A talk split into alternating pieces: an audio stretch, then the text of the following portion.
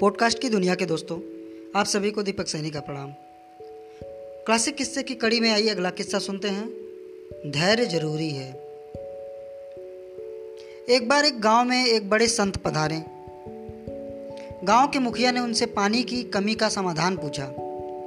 संत ने कहा, पानी लाने के लिए पाँच दस कोस जाने की बजाय अच्छा है कि तुम गाँव में एक कुआँ खोद लो।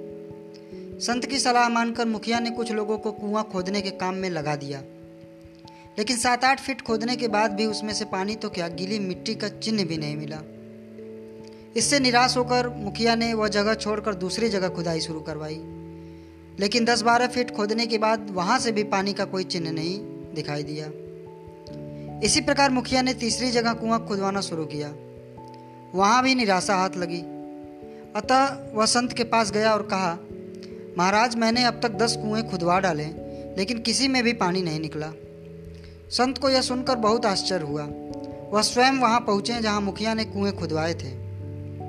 उन कुओं की गहराई देखकर वह सारी बात समझ गए और कहने लगे, दस कुआँ खोदने की बजाय, अगर तुम एक कुएँ में ही अपना सारा परिश्रम और पुरुषार्थ लगाते तो पानी कब का मिल गया होता? लेकिन तुम धैर्य नहीं रख पाए। संत ने कहा, अब तुम सब गड्ढों को बंद कर दो। केवल एक को गहरा करते जाओ, पानी निकल आएगा।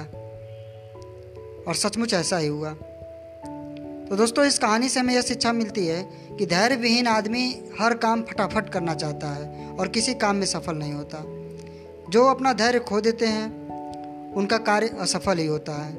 अतः हमें धैर्य बनाए रखना चाहिए। धन्यवाद।